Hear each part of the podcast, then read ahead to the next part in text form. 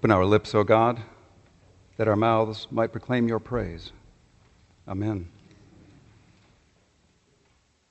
You know the saying, be careful what you wish for, you might just get it. Jacob is wishing for the inheritance of his father, and he gets it, but it takes him to places he really didn't expect or perhaps even want.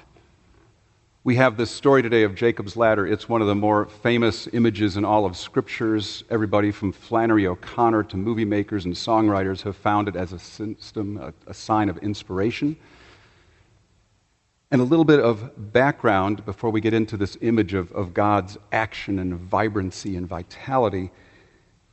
In the reading last week, we learned about Jacob and his older twin brother Esau, who were born to Rebekah and Isaac. Um, Southerners can keep up with this kind of genealogy very easily. Northerners, Isaac and Rebekah, Jacob and Esau. Just kind of hold that in your head. And we hear that when they are born, immediately the family goes into what today we'd call dysfunction. There are parental preferences. Isaac really likes Esau. Rebekah really likes Jacob. Esau is the one who goes out in the field and loves to hunt and bring home the game for, for food for those who will cook. And Jacob is the one who stays home in the tents as it is and with his mother and learns to cook and be around domestic things. And so the parents have great affinity for their favorites.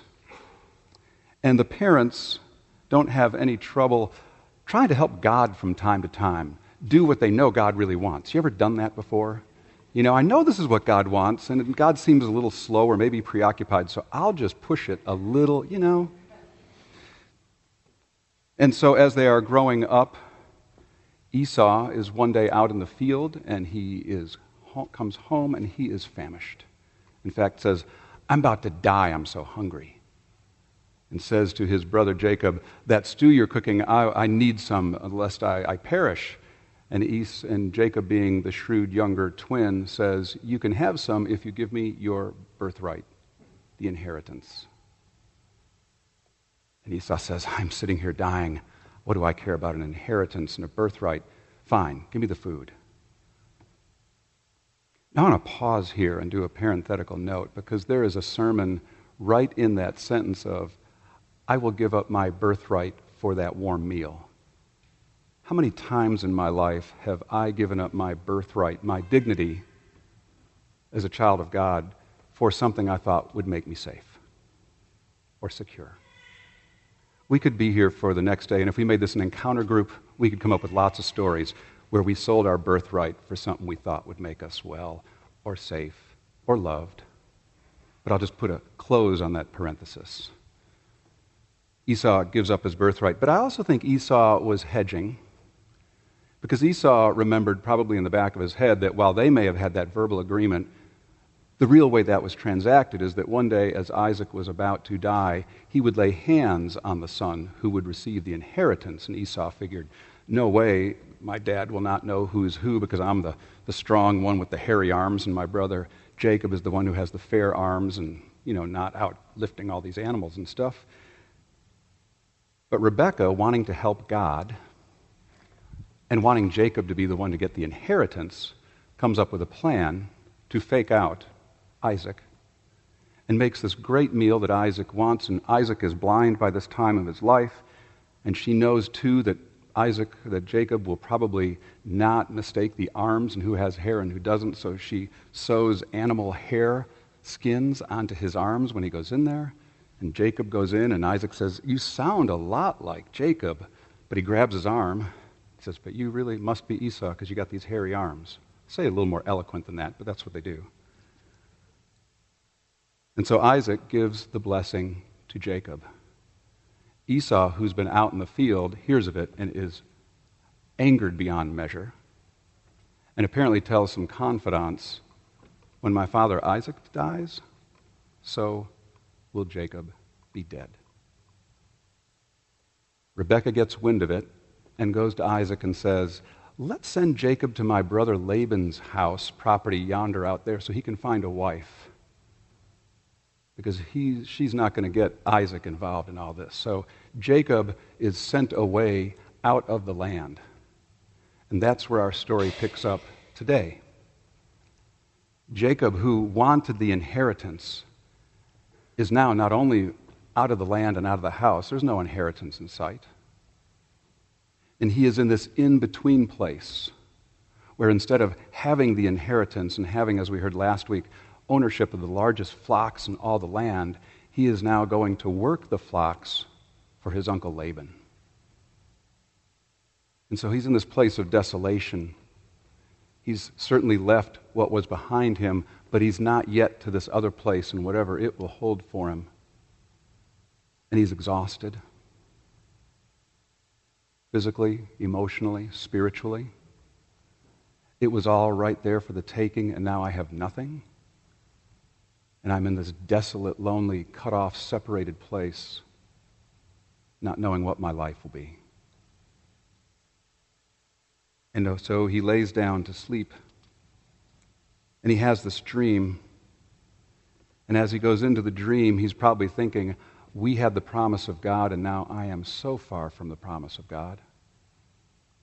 But he has this dream of what we call Jacob's ladder and of the angels going back and forth and back and forth. And a lot of rabbis over the years have said, don't just think of it vertically, think of it more like an M.C. Escher picture where the ladders are going all over the place. Because the action of God is that way. This vibrant life of God that's going on all around him.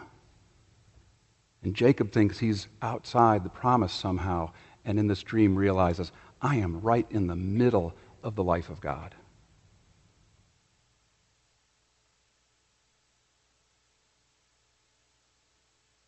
Jacob hears the voice say, All families on earth will be blessed by you.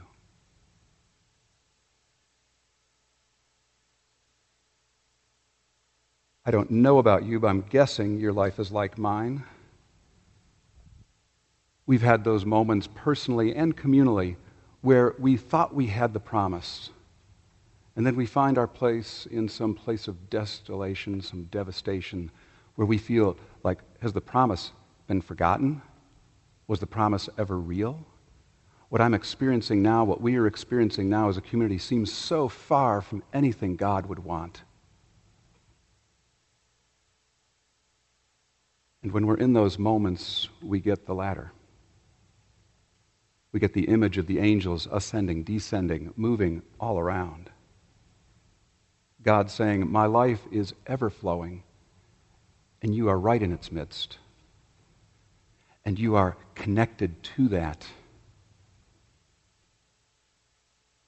And so I find myself saying and wondering, what is it that keeps us connected? Particularly when we're not feeling like it particularly when the things around us don't seem to suggest connection. How do we keep this word from God, this experience, this sense of God in our midst? How do we stay connected?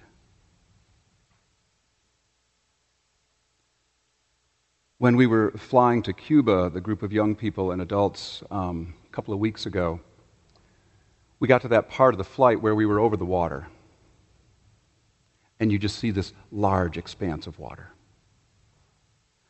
And I found myself really compelled by the water, looking at it. And you see boats going one way and another way and directions around. And I began pondering the water. And I began thinking about the life that was in that water, the life that was surging in that water, the vibrancy and vitality of that water. And then I thought of, you could say, on the one hand, this is the water that separates our two lands.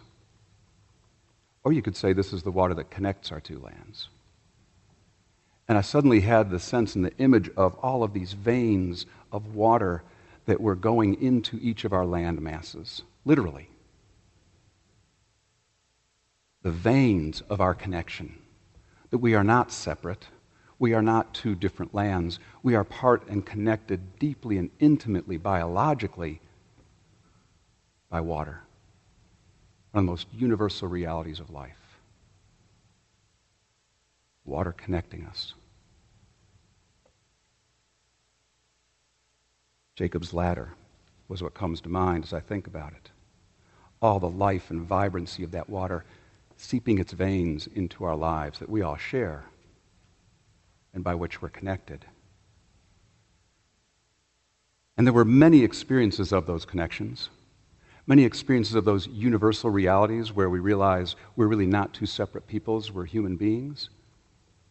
One of the most fun was one day we realized that um, the daughter of the rector, the rector's name is Tulia, her husband Asmani, their daughter Susanna was going to be graduating the next morning from the sixth grade and having a sixth grade ceremony. And we said, hot dog, we're going. And of course, we asked to make sure that this you know, group of Yankees showing up wouldn't somehow be you know, like, who are these people? But Susanna was very excited. And it was just like any other sixth grade graduation you've seen someone working the AV system and playing music and lining up and all that kind of stuff. And it was great fun. And there was a moment where this sixth grade child came to a parent right in the row in front of us and brought her diploma. And she and her mother had this beaming smile that they shared. I remember thinking, this is universal.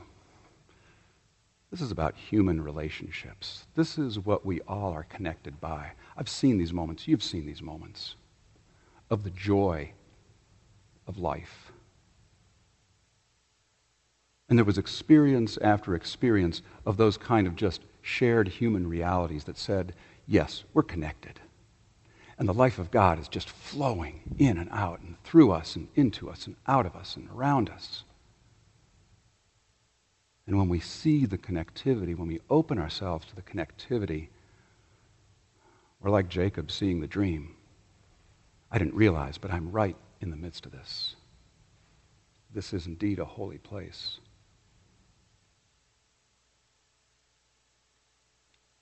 So Jacob is in a stripped down place. And I find myself wondering why is it that the stripped down places of our lives are the ones that are so and most fruitful for revelation? About ourselves, about God, about the world. Why is it in times of great tragedy we don't stop and ask, What party did you vote for? We don't ask, Where were you born? Who was your mama? What country are you from? We just know we're connected, and if we're going to get through this, we've got to be connected. And why is it that in times that we think are plush,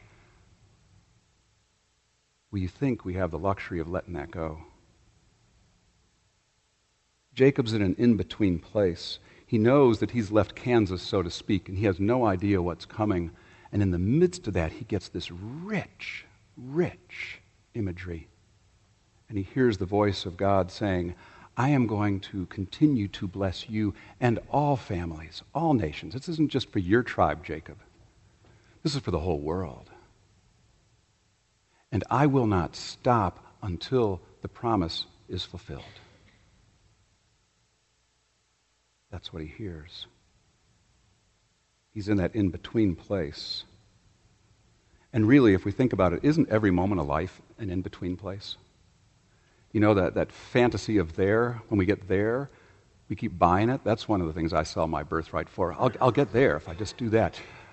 And we realize that there is a fantasy, or if at best it's the place from which God says, now that you're here, let's go there. Why Jesus says the Son of Man has no place to lay his head, because we're always in in between places, always being called by God to new understandings, new experiences, new relationships, new connections, so that we might experience and understand more deeply this life of God that the ladder shows us, flowing in and all around us, calling us again and again to new places, new life. This fall, we as a community will be venturing into an in between place. Excuse me. We mentioned in the annual report, in the annual meeting back in January, that for the past 15 years, we have spent enormous amounts of energy and time and imagination and finances on restoring these buildings and making sure there were funds set aside for their continual upkeep. And that with the completion of the roof and the payment of that roof, we now are at a place where instead of just letting that energy go somewhere, we have an opportunity to refocus that energy and take it the pendulum and say, let's take that same kind of energy and think about and contemplate and engage the community about us. What does it mean to live in Asheville in Western North Carolina in 2017? What does it mean to be the community of all souls? What does it mean to be connected? What does it mean to be in relationship? And you'll hear more about that in August, just in a few weeks out. But what this will be is a communal sojourn from one place to another. God calling us from one place to another, one set of understandings to another. And like Jacob, there will be those moments where perhaps we wonder if God's promise is real, where we will feel frightened and vulnerable because we'll be seeing stories and hearing things that maybe we didn't know or didn't want to know or whatever. But like Jacob, we're being called from one place to another, and we're going to be right in between. And in that, we'll be invited to the dream. In that, we'll be invited to the ladder.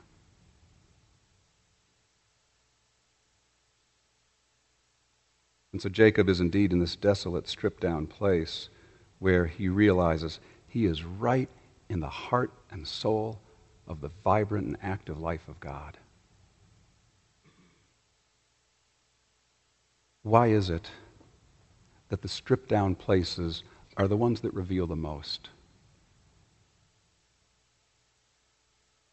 And what keeps us connected to the dream?